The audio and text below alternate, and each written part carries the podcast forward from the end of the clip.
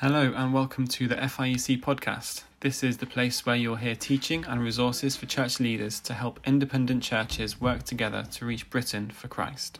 This episode features a webinar by FIEC's National Director John Stevens in our Leadership in Lockdown series. The webinar is titled Leadership During a Lengthy Lockdown, and John is joined by Spencer Shaw, the pastor at Emmanuel Church in Chippenham. First, John and Spencer give a presentation each, then they answer questions that were submitted by those who attended. Well, I think it's good for us to uh, start uh, with God's Word. And I want to uh, take us just at the beginning to Daniel uh, chapter 9, which seems to me to be relevant and appropriate to um, the circumstances in which we find ourselves. So, Daniel uh, chapter uh, 9. I'm sure, like um, me, you're all feeling frustrated with this lockdown that it seems to be um, uh, going on longer than we might have hoped. It's easy for us to feel a degree of disappointment that the lockdown is not being relaxed, and we have to recalibrate our expectations.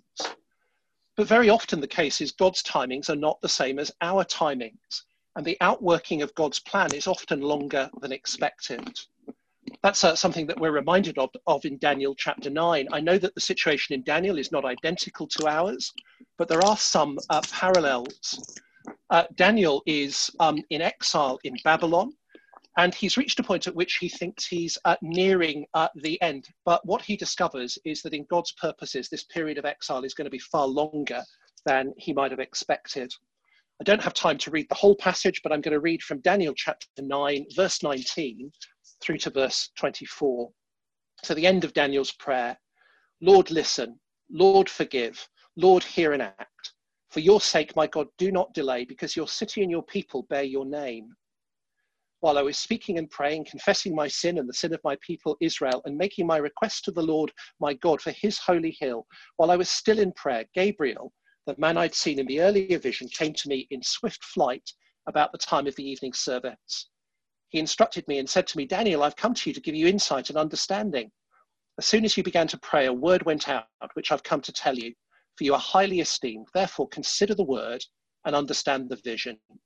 77s are decreed for your people and your holy city to finish transgression, to put an end to sin, to atone for wickedness, to bring in everlasting righteousness, to seal up vision and prophecy, and to anoint the most holy place.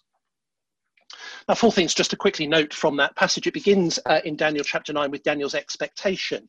That's really verses one to three. Daniel's reading his Bible. Um, he's reading the scripture of Jeremiah. And as he reads it, um, uh, he uh, uh, thinks he understands that the exile is going to last 70 years. Um, and that's understandable given that that's the surface apparent meaning of um, the passage of the letter that Jeremiah uh, wrote to the exiles. Um, uh, but that then leads um, uh, Daniel into petition in verses 4 to 19 uh, in, on the back of that understanding of God's scriptural promise, Daniel turns to God in prayer. He thinks it's near the end of exile. So he prays uh, to the Lord. He confesses the sin of the people. But the heart of his prayer, the heart of his petition is a, a, a call to God to keep his covenant promises, to do what he has said. As so often in the Bible, prayer is asking God to do what he's already promised uh, to do. And as we saw in verse 19, the very heart of his prayer is the prayer, do not delay. It's a call for God to act quickly.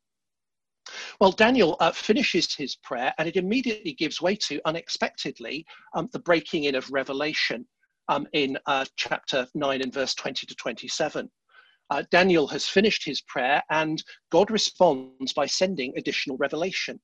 Um, additional revelation through the um, uh, uh, Gabriel, the angel, which uh, reveals to Daniel that the exile will not last a, a period of 70 literal years, but will be uh, a period of 70 weeks of uh, years.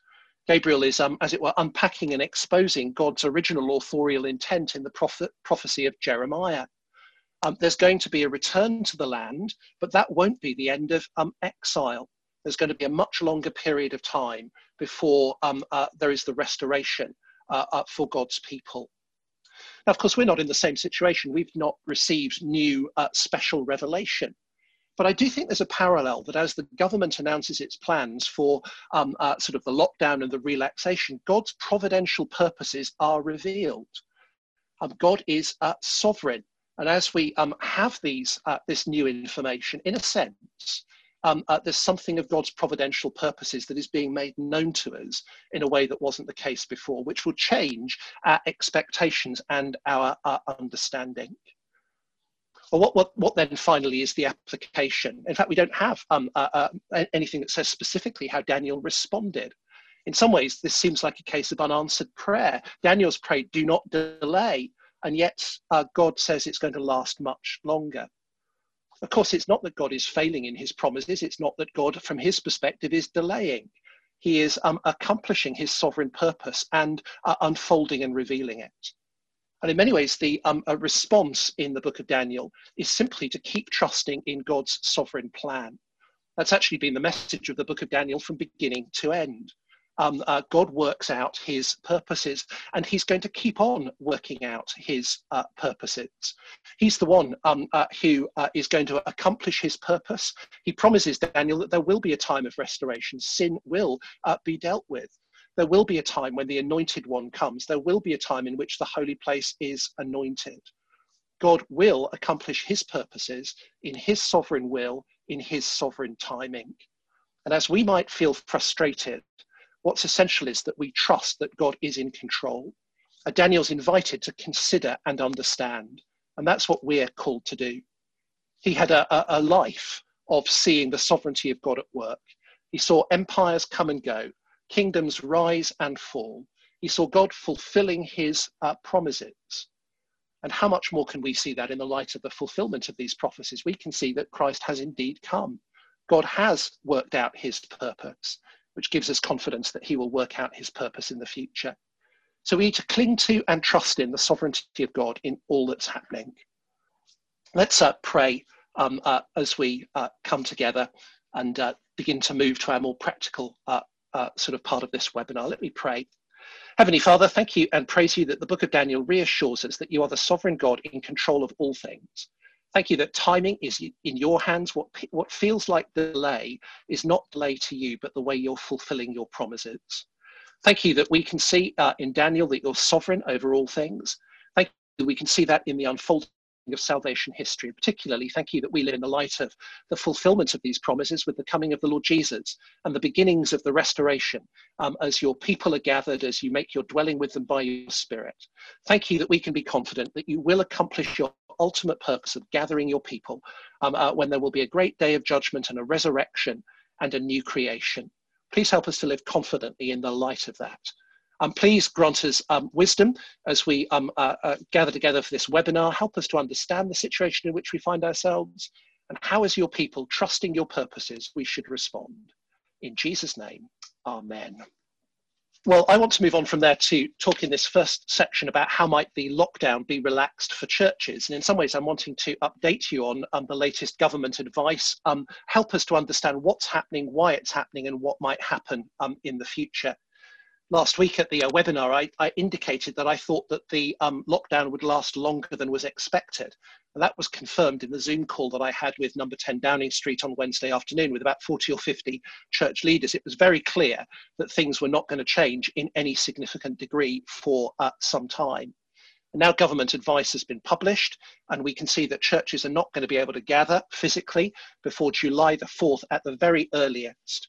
And it seems uh, highly likely that gathering in the way we did before the lockdown um, uh, will not occur um, uh, probably before um, the end of this year. And I think we just need to recalibrate our expectations in the light of this. But the question is, how should we respond to what is happening and the way that the lockdown is being um, relaxed? Um, and I want to suggest there are kind of um, uh, five uh, ways um, that we need to think about this, five potential ways that we can respond, things that we uh, need to do. The first way that we might respond, and the way some are responding, is with resentment at the uh, way that um, uh, the lockdown is uh, working out. Um, here, there's a, a danger of um, increasing frustration and anger on the part of church leaders that we're not being allowed to meet. I detect that in some posts, um, uh, in some tweets. And there are a variety of reasons why people might be feeling resentful for some, they seem to think the case has not been made strongly enough for the government, um, that we ought to be allowed to meet, and that that call has been um, ignored. Well, I can assure you, I personally made the case last Wednesday. I challenged the Minister for Faith um, uh, when he compared churches to pubs in terms of where he saw them fitting in on the um, spectrum. Re- uh, representations have been made um, to the government. The government has listened to those uh, representations. I think the reality is we just need to recognize that they don't agree uh, with uh, those representations and what churches would like to see um, happen. So um, uh, don't be resentful uh, as if representations have not been made. Secondly, I, I, think there are some for whom they are sort of resentful because they basically think that the um, uh, lockdown is either unnecessary or unjustified. Johnny, I think we might be further on in the presentation. That was the original sheet with the headings. There were some subpoints coming on, but you might want to just see where that's at. But um, for some, they thought that the lockdown was unnecessary, um, uh, either because you know, COVID 19 never really required it, sort of, uh, uh, it was just like a kind of flu um, uh, uh, or because it's an unjustified infringement of liberty, a case that former kind of Supreme Court Judge Jonathan Sumption was making um, earlier uh, this week. So there are some who feel that this is just simply uh, wrong, that um, uh, there should be a lockdown um, uh, at all and an infringement on um, our religious freedom um, and would prefer people to be allowed just to make their own choices. Another reason for resentment is maybe that people um, uh, are resentful because they see the restrictions are not being enforced against others. Maybe they see shops, public transport, factories, garden centres being permitted to open. Or they think it's not being enforced consistently, that there are others who are breaking it who seem to get away with it. Or they see different approaches being taken, maybe in other parts of the UK, um, in the devolved administrations, or in other countries like the States or Germany. Um, uh, for some, they're resentful because of a lack of consideration of perhaps special circumstances for churches. They think um, churches ought not to be treated like pubs and entertainment um, entertainment venues that um, we're of value to society and ought to have a special place in national life. There is a resentment that's not understood. But I don't think resentment is necessarily the universal response. For some, there's actually a relief, perhaps, that there isn't the pressure to start meeting when it might be unsafe I think there are some who will be relieved that there's been no relaxation. There's already a pushback against what the government has been saying. Um, uh, those who um, think that um, uh, it is uh, uh kind of um, unsafe or unfeasible to be able to gather safely. We see that in relation to schools. And I think um, in our churches, it may be the case that our congregations are not perhaps as gung ho as we might like to think. Um, uh, uh, as we get prayer requests in from churches, uh, to FIEC, it's interesting that there's a, a, an increasing change of tone as more and more report bereavements, deaths, infection, and, and perhaps a greater fear and concern for vulnerable people in the life of churches. So um, we can react with um, resentment, but it seems to me that we need to actually um, instead react with realism. We need to have a realism about um, uh, what is happening. Um, uh, we need to have a realism about the likely length of the lockdown, the challenges of reopening, um, and why it is we're not a higher priority. I think understanding will be helpful to us. So it's clear that there's going to be no uh, real change before the 4th of July at the earliest, um, in England at, at, least. And the uh, government changes um, reflect very little actual change in the lockdown. It pretty much amounts to nothing more than being able to go outside more often, maybe meet one person outside at a distance of two meters certainly small groups meeting in homes are not going to be um, permitted. And if the government allows, for example, uh, limited bubbles of social groups to be able to meet, many people are going to face a difficult choice between gathering with members of their family or gathering with members of their church. So I think it's clear there's going to be no return to pre-lockdown gatherings for a long time. The Bishop of London um, on Friday indicated probably not before the end of the year. And it's clear from the government strategy um, and report that the government basically regards churches as being equivalent to cinemas, concert venues, hospitality venues. And as I said, it's easy for us to be resentful of that because we think we don't want to be compared with what we see as a voluntary social activity. But I think it's important that we realise that it is understandable why government regards us as the equivalent of cinemas, pubs, and hospitality. Um, basically, that's because of the way that um, we gather and what we do when we gather. When we gather, um, uh, our mingling and interacting with one another is much similar to a, a cinema, a theatre, an indoor sports event, often with a cafe um, thrown in. Uh, it's not surprising that many of our churches hire cinemas or theatres as their venue.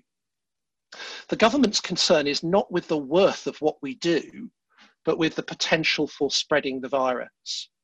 And in that sense, we are not like shops or garden centres. When we gather as church, our, our, our, our, our purpose is not transactional. I was in a Homebase on um, uh, sort of Saturday, seeing the way they implement social distancing. And the whole aim is to get around the shop with minimal contact with others and to conduct a transaction. That's not how churches function when um, they gather. We're not like shops. We're not like garden centres. Some sense, I think the government is right in their understanding of what churches are like. And in a secular society, the, the, the, the, kind of government doesn't really value the social utility of churches as we value it. Um, for us, issues like preaching, worship, evangelism, gathering together are important. For government, what matters about the social utility of churches is their ability to care for people in society, food banks, homeless shelters, um, uh, and many of those works have been continuing. The reality is that people have been affected at church and have died. Um, uh, church gatherings have been responsible for the spread. We know of a church in the West Midlands where just before the lockdown, 10 deaths occurred after a gathering of the church family. Many churches are, are congregations of the predominantly elderly and have disproportionate number of vulnerable people. So um, I think um, it is therefore unlikely that we're going to change the government's mind certainly not simply by shouting louder. It's unlikely to make any difference. Well, that brings us to the regulations themselves. Um, uh, the uh, regulations that the government has put on social distancing, I think, are going to make it quite difficult for churches to gather, um, uh, even if they wanted to. Um, Vue Cinemas this week spoke about what they would need to do to reopen, and I think there are parallels for churches. There'll be a link to that resource uh, at the end. So um, the social distancing requirements are going to make it difficult. Two meters apart, seating and spacing. Many churches are already nearly full. Uh, congregational singing may not be possible because of the risk of spreading. One of the key things that we're missing. There may be an expectation of wearing masks in enclosed spaces. Deep cleaning arrangements after buildings have been used is going to be a significant burden on churches. I think there are going to be particular problems for churches that hire buildings because uh, will owners really be willing to um, uh, allow them to uh, make use of their building? So I think actually we need to uh, face the fact that it may well be that even when the, uh, the uh, lockdown is relaxed, our virtual gatherings may achieve more that we want in practice than physically gathering. I think it's amazing what many churches have been able to achieve moving online. Compared with pubs, cinemas, aviation, we've been able to keep the majority of our core activities going if you want an analogy, it seems to me it's quite like a cinema that has had to close its doors, but has reinvented itself as Netflix. And uh, in that way, um, we have uh, been able to keep going more easily than many others. It may be that even when we're able to gather physically, uh, what we would do, and because of the restrictions, will be far less effective for the whole church body than what we can do at the moment. The whole church may not be able to come together. Well, that, that's just a brief overview of where things are in um, the UK. Um, I want to just give an opportunity very briefly. I know that Scotland and Wales are different. Andy Hunter in Scotland, is there anything you want to add that would add to that from a Scottish perspective? Steve Levy in Wales, is there anything you'd want to add? Just a very brief moment of opportunity for a comment. Thanks, John. Yeah, as people know, Scotland is really basically just England pre last Sunday. Nothing has changed here. The advice is the same as it was uh, pre Sunday for the whole of the UK, uh, which means all the kind of restrictions uh, are in place. The only easing up has been for unlimited exercise, but gatherings of more than two people are still prohibited. There has been some activity from church leaders. West of Scotland Gospel Partnership have also noted Roman Catholic bishops have been engaging uh, with government uh, just to try and make the case. And I think probably the benefit of that, as John is noting, isn't so much that we will get any special favours, but even just to raise the profile that churches are a constituency that are affected by this and need to be considered rather than being forgotten about. Uh, I was smiling a little bit, uh, ironically, looking at the Scottish Government uh, website on advice uh, that there is more advice for beekeepers on the Scottish Government website than there is for churches uh, about COVID 19. Uh, so basically, everything is the same as it was uh, in Scotland, but there are representations being made, uh, and hopefully that will at least bring the issue of our activities onto the agenda for government, even if we don't get any immediate kind of concessions or movement. Okay, thanks, Andy. Anything from you, Steve? Yeah, I, I, think in Wales, I spoke to a few uh, pastors. I spoke to Dave Gobbett. I think the general consensus is it's even slower in Wales. Uh, and there's a, a, sort of underlying resistance to the UK government's speed. Uh, so it's even slower with us uh, than anywhere else. Nothing really to add than that, except that, uh, yeah, that's where we are. Uh, I don't see it. It's certainly, yeah, just slower and a general resistance. Uh, that seems to be the attitude okay. of the assembly. Thanks very much. Um, let's um, uh, then uh, pick up. I think um, as we therefore think about the context in which we find ourselves, key things I want to say are we do need to take the risks seriously of um, uh, kind of gathering and, and what is involved, um, especially if we were to choose to try to break the rules or be casual about the uh, rules, and particularly as church leaders and trustees, we need to take those issues seriously because the buck stops with us. It's worth recognizing there are legal risks that we might face. So government is um, introducing heavier fines to enforce the lockdown regulations. So some more freedom is being given, but a bigger stick is being employed. I think there is potential civil liability if we are negligent or reckless in relation to the risks of the virus uh, it's clear that some firms are reluctant to open because they don't want the possibility of liability if employees become uh, infected um, and sadly and tragically went on to die from the virus. Maybe because social distancing wasn't really possible or they couldn't really um, enforce it and maintain it. If we meet, we'll need to be very careful in undertaking risk assessments and making sure that we comply with uh, whatever criteria uh, we have adopted. Uh, we need to think through how will we deal with people who infringe the um, stipulations that we feel are necessary. So we can't afford to ignore the fact that there may well be legal risks and um, uh, uh, insurance requirements for trustees if we treat this casually. But alongside that, and just as important, I think there's a danger of reputational risks for it. Um, uh, and what the public reaction will be to us as churches if we break the rules and people die. I think if we um, flaunt and we are not careful with people, if tragically people were to be infected or to die, maybe their non Christian relatives or the culture more widely, their um, view and attitude towards the church would be incredibly negative. And it will get covered in the media as there's more and more um, uh, scrutiny of um, how the lockdown is operating. So, finally, um, in the light of all of that, how should we respond? Um, I want to suggest a, a number of key things here. Firstly, it seems to me um, uh, we need to recognize the state doesn't have absolute authority. Um, we do have the ability to disobey if that is required to obey Christ. Where we do, we should expect to be punished by the authorities for our disobedience. But we shouldn't disobey simply because of our preference or our desire. I think my judgment at the moment is it doesn't seem to me this is a time for civil disobedience. We don't have grounds for that. And therefore, um, it, it's right for us to submit and respect Romans 13, 1 Peter 2. Secondly, I think it's crucial that we explain to our church and plan accordingly, that we need our church people to help understand why we're in this situation, what it's likely to hold. Uh, we need to kind of, in a sense, almost calm down that negative aggression uh, that might be there on sort of tweets and Facebooks and in people's understanding. People just need to um, understand what's happening and why. Thirdly, I think we can um, make representations to government Andy was talking about that. We have the right to explain, um, protest, and lobby. So, um, write to your MP, help them understand the limitations and effect on churches. I'll continue to represent with um, number 10 Downing Street. As we do that, can I urge you to be polite, to be understanding of the government's dilemma, to understand that simply being shriller will not get us what we um, uh, kind of want. Um, in a way, it's not that there are new things to be said. What needs to be said has been said already um, uh, bear that in mind. Um, you could, of course, refuse to comply, um, but I think the danger of refusing to comply is that if that is the case, we risk ultimately a longer, tighter lockdown because it's clear that compliance depends or, or relaxation depends on compliance. But lastly, I think this is really important, give thanks for what we can do as churches.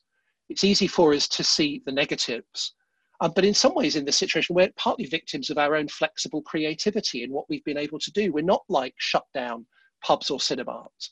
We've discovered the word of God is not changed, chained. We can still uh, preach and proclaim. Um, we can, in some measure, disciple and teach and encourage. Our church members are generally gracious, understanding, and patient, and God is at work.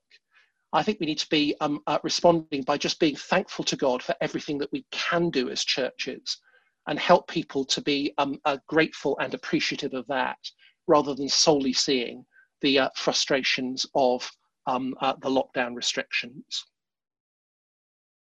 We've been giving some thinking to this uh, for about a month, um, anticipating what's coming or what's not coming. I don't claim any expertise other than just having got some help, uh, uh, uh, had having spent a lot of time thinking about it. So um, uh, we've been working on several assumptions. The first, of course, that the Lord is completely sovereign and that what's happening is not an accident. Um, secondly, that we're going to continue to follow the government guidelines for the sake both of our walk and our people and our witness. And it's just worth remembering, I think, that when people say they're following the science, they're not simply following biomedical science, but behavioral science as well. And we need just to bear that in mind. Uh, there's effects of what they're doing, uh, not simply out uh, of the decisions they're making and the, and the stuff that's coming out, um, not just vaccine development and so on. Uh, the third assumption is that social distancing, therefore, is going to continue for many months and probably become the new normal well into next year or even permanently if there is no vaccine, which is a significant possibility. Next slide, please, Johnny. Um, uh, the other assumption that we've made is that our work as a church is fundamentally to reach the lost and make disciples and present everyone mature in Christ. That won't be a surprise to you guys, of course. Um, and it, but it may well be that we want to use this as an opportunity for root and branch evaluation of how we do that now that the boat has stopped rocking and hopefully people aren't going to fall out. Um, but we've at least been trying to look at the things that we are doing now that we know are good, um, but that have had to stop and for those things that are working well, as far as we can see, we want to see what benefit whatever it is we're doing has been bringing and how if it has to stop we can replace that benefit. So um, with an equivalent benefit or an equivalent activity. So for example for us uh, since our church foundation we've we've had a monthly church lunch that everybody has stayed to practically for the last 15 years or so. And actually it has proved to be hugely strategic as an informal for informal fellowship across age groups and social situations. People have made friends, and and so it's it's been a really important thing. But of course, that's now got to stop. Um, so the question is, uh, how can we replace that? What's the equivalent thing we can put in place that will bring the same benefit? And trying to think imaginatively about that has been quite challenging. Can you move to the next slide, please, Johnny. Um, uh, the other thing that we're working on the basis of is that on, online is is the new normal, and and we've considered that if online is the new normal, and is going to be certainly a if not the key means of ministry, um, we've got all the emergency stuff in place, borrowed cameras, equipment, and you know home Wi-Fi and all that kind of jazz. Well, well maybe we need to invest quite a lot more in online, and that and that may be investment of money and equipment it may involve investment of more people being involved. We've got a tech team that is brilliant, but maybe it needs to get a bit bigger. Um, maybe we need to get people a bit more trained up. Um, um, and maybe, probably, uh, if this is going to be a key point of ministry, then it's going to become a, a position for a church officer to head up, by which I mean, you know, an online deacon um, or whatever. Just, just in other words, pouring a bit more resource and investment into what's going to become a key means of ministry. When we come to meet physically, it's the next slide, please, Johnny. Um, when we come to meet physically, obviously the thing to think about first of all is um, uh, is capacity. Our building in Chippenham has a capacity, if we absolutely pack it, of about 300 people. Now we can get, you know, average Sunday 150, 160, maybe up to 180, um, but we know the building could hold 300. Well, actually, with social distancing, if we're sitting people in family groups and so on, then we think 60 people is, is, is ambitious. And that has all sorts of knock ons for us. Um, of course, some people won't be coming anyway because they're going to have to self isolate, uh, self isolate and are shielding. But even so, that will have some knock-ons, uh, knock-ons to things like um, we don't currently run multiple morning services, but maybe we're going to have to to cycle everyone through. Thanks, Johnny. Um, uh, how are we going to seek people? I'll, I'll, mention more of that in a second. Um, in groups, in singles, um, and still leaving room for visitors. We're working on the assumption that our evangelism, uh, our online evangelism, that we're all, I hope, benefiting from in this time of lockdown as we advertise on Facebook and Instagram and all that stuff, which we're trying to make the most of, um, social media to advertise, well, and draw people in. It, if that works and people are converted or people have a higher interest, then we want to make decide we want them to turn up. So we, we're going to need to make sure that there's room for them. Um, and of course, the knock-on implications, therefore, of uh, for stewarding, preaching, and so on are huge. Next, next slide, please, Johnny. Um, physically meeting is going to throw up all sorts of questions. Just, just uh, walking into a Sunday morning, for example, um, stewarding. Well, we're obviously not going to shake hands like the icon shows, are we? Um, but for us, actually, uh, we don't have a very large number of elderly people, but we have a few, and, and our stewarding team consists of about 50% elderly. Um, well, they're not going to be able to do that anymore. So, who's going to be stewarding? Um, uh, are we going to need to um, mask them? Uh, uh, are people going to bring masks to? It looks like from what government said, yes. Uh, should we have some available for those that don't have any? Um, what about seating? It's all very well saying seating in family groups, but what if couples turn up? What if singles turn up? How's it going to feel to singles turning up and you've got three family groups and then a chair on its own? Um, we need to think through that and how to integrate, how to make that work. Um, creation Sunday school happens concurrently for us. Uh, um, uh, they normally go out 20 minutes into the service. Um, how are we going to staff that? Some of our, our current Sunday school staff and, and creche staff are shielding or, or uh, won't be able to come. Uh, we're going to need volunteers. Uh, which parents are going to be willing to do that? Sunday school, I can see working at a socially distant. Creche definitely won't be able to. Um, some people would call creche a petri dish, uh, where families can just mix up viruses. Um, how is that going to work? Well, the implications of that actually, uh, uh, for us, actually, that children will stay in the service. That will change the nature of what we're doing in a service. We need to reflect that. Pretty clear now that singing, uh, in uh, congregational singing, is dangerous uh, as far as the virus is concerned. Um, so, what does that mean? How do we praise the Lord. We just have to listen to piped music if we do gather physically from here on. What about refreshments? And uh, again, a big deal for us, actually. It's been a, a really big thing for people self serving. And so, um, are we going to allow refreshments at all? Are we going to ban them? Um, what does that look like? How are people going to drink refreshments standing socially distanced? I've said the lunch already uh, will be stopped. Um, we're thinking through how to replace the fellowship aspect of that baptism. Um, one would hope that uh, in normal church life, people are baptized regularly. Well, how do you baptize people socially distant? Um, uh, is our uh, love of, full immersion going to have to be replaced with a, distantly held bucket overhead or whatever? We just, you know, things to think through from our point of view. And then next slide, Johnny, please. Um, that's just Sundays. What about midweek meetings? Um, outreach? Well, that just covers just about you know most of what we do midweek. Uh, mums and tots. Um, we've got a, a, Facebook group for our mums and tots group. Um, teddy bears picnics happening and things like that. But actually, um, what does that look like from now on? Is all our outreach going to ha- move online? And is all our advertising for outreach going to move online? And what about for those who are not socially, um, uh, who are not socially connected online? Uh, could we, should we be thinking on how to equip? We've actually equipped one or two church members simply on how to get online. We're going to need to give more thought to that. Um, children's clubs, there are safeguarding issues with moving online, and we've started moving uh, heaven and earth to try and to try and get that in place.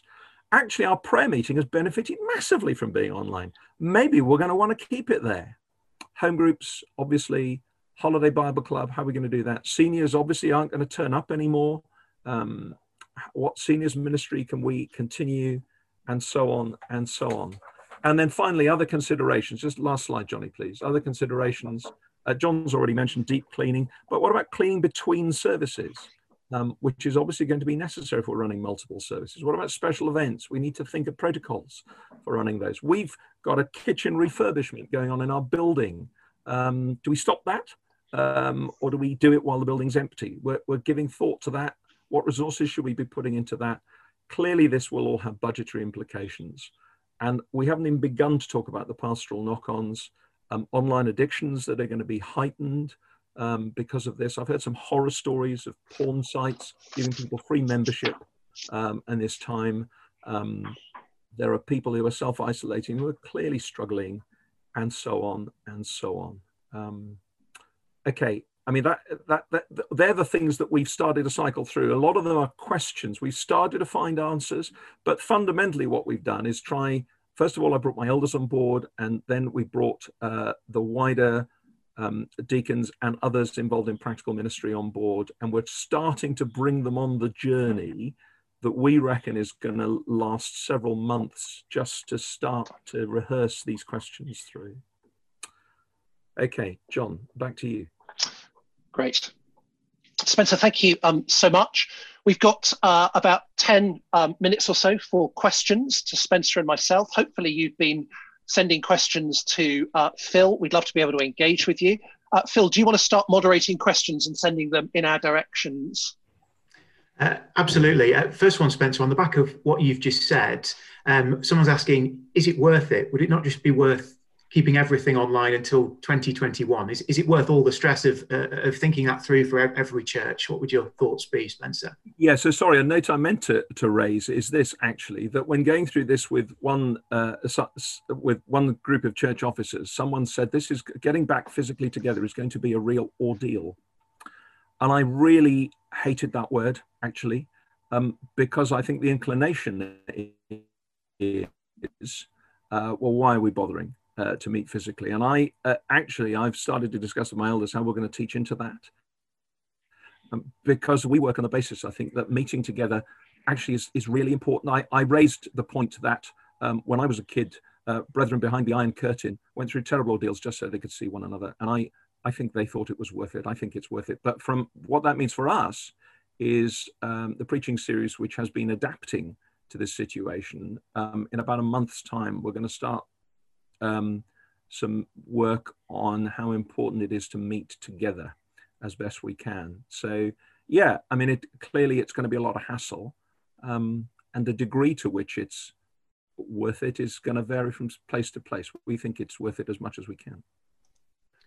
What One for you, John. A couple of uh, questions coming in in different guises, really about how we could do any sort of meeting together. So people are talking about outdoor services uh, and smaller kind of gatherings in smaller groups. How would you respond to that in terms of what you're picking up from government and the like?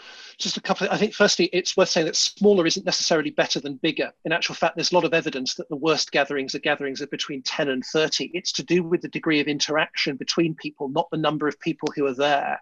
And again, from the government perspective, it's not simply about gathering, it's about what happens when you gather, how many contacts you have, how much opportunity there is for the virus to be spread between people. So it's not simply about numbers and size. So, for example, um, uh, uh, speaking about meeting other people, it's been made clear you can meet one person outside at two meters distant. You can't have them in your home. You can't invite them around your home, even if you stay two meters distant. That's all part of this problem of the infection if you've got too much interaction between people closely. Um, outside services, I suspect the real challenge there is how on earth could you maintain the social distancing uh, uh, as a crowd kind of gathers? You've got all of those problems that Spencer talked about in a building translated to outside of a building. Um, and I think, um, firstly, some people will not have facilities where they could do that. But once you start doing that in a public space, how are you going to facilitate it? How are you going to control it? Um, it will attract attention. So it sounds great, but there's a whole load of practical issues associated with how would you gather a group of people for that purpose um, and maintain compliance with what the government is saying about social distancing. Uh, I think, therefore, this calculus between the advantage of gathering and doing what we're doing and what it's achieving already is one we've got to think through. Gathering is clearly better, but there's a, a, a, sense of how much of what we accomplish are we accomplishing how much more effort and is it really feasible to meet in a different way would it would the benefit massively outweigh mm. all of the costs and trouble of doing it i think that's the tough question that we're going to face sort of down the line as the lockdown is more relaxed Phil, can I just quickly ch- chuck something sure. in? Uh, and, and that is that I was really disturbed by one couple who said to me, we're absolutely loving Sunday mornings. Uh, the kids play quietly, and we just get both services and both uh, morning and evening. And uh, the kids are enjoying themselves, and we're enjoying ourselves, and it's wonderful. Actually, I, I was quite rocked by that um, because they're going to bring up a, a generation of children uh, who don't um, pay any attention and who actually don't like church when we do physically meet. I think we, so we're starting to think about that. We're moving our Sunday school online and putting a different session in because it's just, it's crucial that people think strategically um, ab- ab- about what seeds they're sowing. Uh, just like to kind of, sorry, John, go on. I was going to say, I add to that. I think it's. I entirely agree with that, and it's also um, during this time. One of the things we can do is honestly ask the question: What are the barriers that mean that people find it difficult to come physically, and the marginal things that stop them coming? Because we all know not all of our people come every week, mm. and um, there might be things for us to learn about what are the obstacles, about the way we meet, the time we meet, the way we do things, that are just putting in place those marginal barriers that people are discovering that they don't have to overcome online. We might need to change some of what we do mm-hmm. to make it easier for people to come physically when we can do that. Uh, John, we talked a bit about marriage last week, and it seems like the government are moving towards uh, easing some restrictions uh, on that. Obviously, it's a big pastoral issue for a lot of our churches. Have you any uh, thoughts on whether the government might move to make legal marriages uh, an online thing, or whether they might just relax the numbers who could gather to make a, a legal marriage possible? Where do you think that's going to head? Um, I know nothing more than what the one minister who's spoken in public has said on that. In the Zoom consultations, the marriage issue has been brought up repeatedly. So um, people understand the challenge of the marriage issue. Um, uh, all the response we've had is we will keep it under review and consider it. So I've got no inside knowledge as to what government is planning on doing. From the government minister's response, it looks as though there might be a willingness in June to allow some kind of minimalist marriages to go ahead in the same way as funerals certainly Evangelical Alliance has hinted at that on their piece uh, on this. That's all we know at this point, um, but it's not confirmed. No data's been given, and I know nothing more than that. Uh, it's worth saying I've got dozens of questions, brothers and sisters. I'm, I'm not going to get through them all, so please forgive me for that. But this is an interesting one, John. Uh, how, how do we avoid speculating with people about when we might be able to gather back together? We want to be absolutely truthful. Is speculation helpful? What would your pastoral wisdom be on that to, to, to lead us here? Um, yeah, I think we can make it harder for people by speculating unhelpfully. I think as leaders, we need to just simply explain what the situation is um, and what we know not to try to second guess, not to overly predict. Um, uh, we want to, I think, rightly express our desire together, but even in our praying and the way that we pray, let's not make speculation infiltrate our praying. Um, and let's not let our frustration infiltrate our praying in a way that doesn't help people. So I think we just need to be honest and straightforward. We need to say we don't know in many instances. Uh, we've got to live with that limitation of what we know and what we don't know. Um, and I think we set the example of tone and of helping people not to speculate um, uh, in, in ways that will ultimately be pastorally difficult because they'll build up expectations that may well be sort of subsequently uh, dashed. I would say in this kind of situation, it is better to have low expectations um, and see them exceeded than it is to have over optimistic expectations and have to roll back from them. Uh, John, have you made the point to number 10 that for Christians meeting together is actually a conscience issue? We know we can't meet together currently, but it's not just about a social gathering. We, we, we, we don't want to give up the habit of meeting together. It's a conscience issue for us. Has that point been, been made, even if they may disagree with it? Uh, yes, but I think their response would be there are lots of groups that want to meet together very strongly, and that doesn't take away from the public health implications of what will happen if you do. Um, and I think actually they might well make the point that for many churches, through online things, you're able to do many of the things that you um, uh, were already doing in a way that other sectors of the economy can't. So I think that may well be the case, but I, I just don't think it's a compelling argument with them, given that their priority is to seek to minimize the opportunity for the virus to be spread. A practical question, uh, John or, or, Spencer, do you think there's anything in the current regulations that means people can't come together at a church building, socially distanced, of course, to do the proper kind of recording uh, of Sunday morning services? So uh, in the lockdown, it was, I think, one person going to a building. Could a small team, if they observe that, go to a building to, to, to do a, a proper recording for a Sunday? Spencer, do you have any yeah, I mean, I think it's. I, I think uh, we've taken it that. I mean, some churches have been doing this anyway during the lockdown, haven't they? Um, uh, we, I, I, think there's a high degree of common sense actually, and the social distancing being required. Um, I do still think there is a major issue with singing, and when you do, when you read the studies on that, it's quite clear um, that singing is actually, if you're afraid of the virus, singing is the classic way to spread it. Um, but socially distancing, I think uh, it, that seems to be okay. Uh, comment out the Church of England has allowed people to go into churches for that purpose. That's been part of their changed guidance. So I think, yes, we can say that that complies with what the government is saying, provided social distancing is still maintained. Uh, social distancing might mean that we can perhaps do a few more one-to-ones as pastors, perhaps at a distance uh, from people.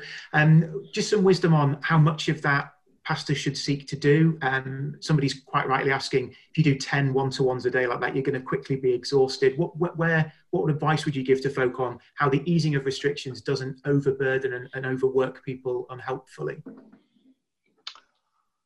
Um, this is just off the cuff on that. I think actually take advantage of Zoom and other facilities to do things with groups so that you don't become overly exhausted. So if it's about discipleship and support, unless it needs to be personal and private, why not try to do it with a few people rather than one um, for maximization? Just in terms of those one-to-ones, the rules are at the moment, well, the way you would do that is only in a public space two meters apart. So um, uh, sort of uh, there are all sorts of limitations to the ability. To, the idea that you're going to sit on a park bench and have 10 people come to you and all sit two meters apart just doesn't seem very realistic. So don't think that one-to-ones are easy to do in the current context of what the regulations uh, kind of are, I think. Any thoughts on evangelism, guys? A lot of folk asking about how we're, we're reaching people. I know there's some ideas been been shared. Uh, any particular thoughts that folk could be looking at to, to reach those who are, who are not reached? Spencer, do you want to comment yeah, on that? I mean, we've been, uh, so very simply, we've been um, just boosting adverts, uh, getting good quality adverts produced uh, by some of our design people and putting them on Facebook and boosting them. And actually, you can reach an enormous number of people for very little money very quickly. Um, although, having said that, the most effective to draw people in uh, has undoubtedly been our people sharing with their friends. I think there's a real limitation with this, actually.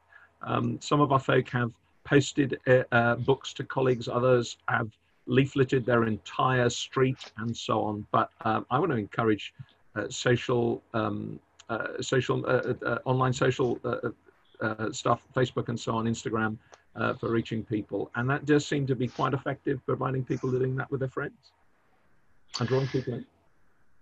Thank you. Um, thank you for those questions. I'm sorry we've not been able to answer all of your questions. We have wanted to try to keep this time to an hour. I know there'll be lot, there are lots of questions there. We're going to be doing this weekly, so um, there's lots of things for us to continue thinking about. So um, uh, with a longer lockdown, there'll be more opportunities for us to engage across a range of um, uh, issues. Just to remind you, this webinar has been recorded so you can watch it again. It will be um, available for you to watch and use with um, your teams. It's also going to be uh, sort of turned into a podcast format so that it can be listened to rather than watched, which uh, hopefully will mean that people can, for example, listen to it while they're sort of, um, uh, and that will be easier for some to um, engage with. Uh, we've got a resources sheet that was shown earlier that is going to be made available. That's just some interesting things you might want to read that pick up on the things we've been talking about um, here. Uh, next week, um, same time on Wednesday, we're going to be looking at um, Word and Sacrament. We're going to be thinking about Lord's Supper and Communion in a kind of virtual church context, and we're going to be thinking about preaching um, uh, online just to help one another think through some of the issues connected with that. We're hoping in subsequent weeks to do things looking at, for example, youth and children's ministry and how we continue that. I think evangelism and how we make the most of evangelistic opportunities would be another key area to devote um, an entire webinar to. Again, please keep giving us um, uh, kind of the things you want us to be addressing and you want us to be uh, helping you with. We're here to serve you and uh, we want to be able to um, uh, to do that. Um, uh, we'll finish there. Spencer, would you be happy to just pray for us at the end of this webinar? Father, we want to thank you so much for your love to us and the Lord Jesus. The fact that we have a gospel to proclaim, the fact that we have a future hope that is certain in Him. we pray, Lord, that you'd help us to continue to trust you, to love you, to honor you. We thank you that you're a kind, gracious, and compassionate God. And we thank you that you love us more than we can begin to understand. Lord, we pray that you will help us to be faithful uh, uh, pastors, uh, helpful husband, uh, faithful husbands, uh, faithful um, parents, uh, faithful to the gospel, faithful to you. And Lord, we pray that you'll use our churches for the furtherance of the gospel, for the extension of the kingdom and the glory of your name. Give us wisdom and grace and glorify yourself, Lord, we pray. In Jesus' name. Amen. Amen. Amen. Well, thank you for joining us. Um, please be assured of our prayers for you as you continue to minister. Please do use the FIEC resources. We keep them updated with information about coronavirus. Please use the FIEC prayer function so that we can be praying for one another. But trust the Lord will bless you in your continued ministry and service of Christ. Thank you. This was the FIEC podcast. For more resources for church leaders, subscribe to this podcast on your favourite podcast provider and visit our website at fiec.org.uk.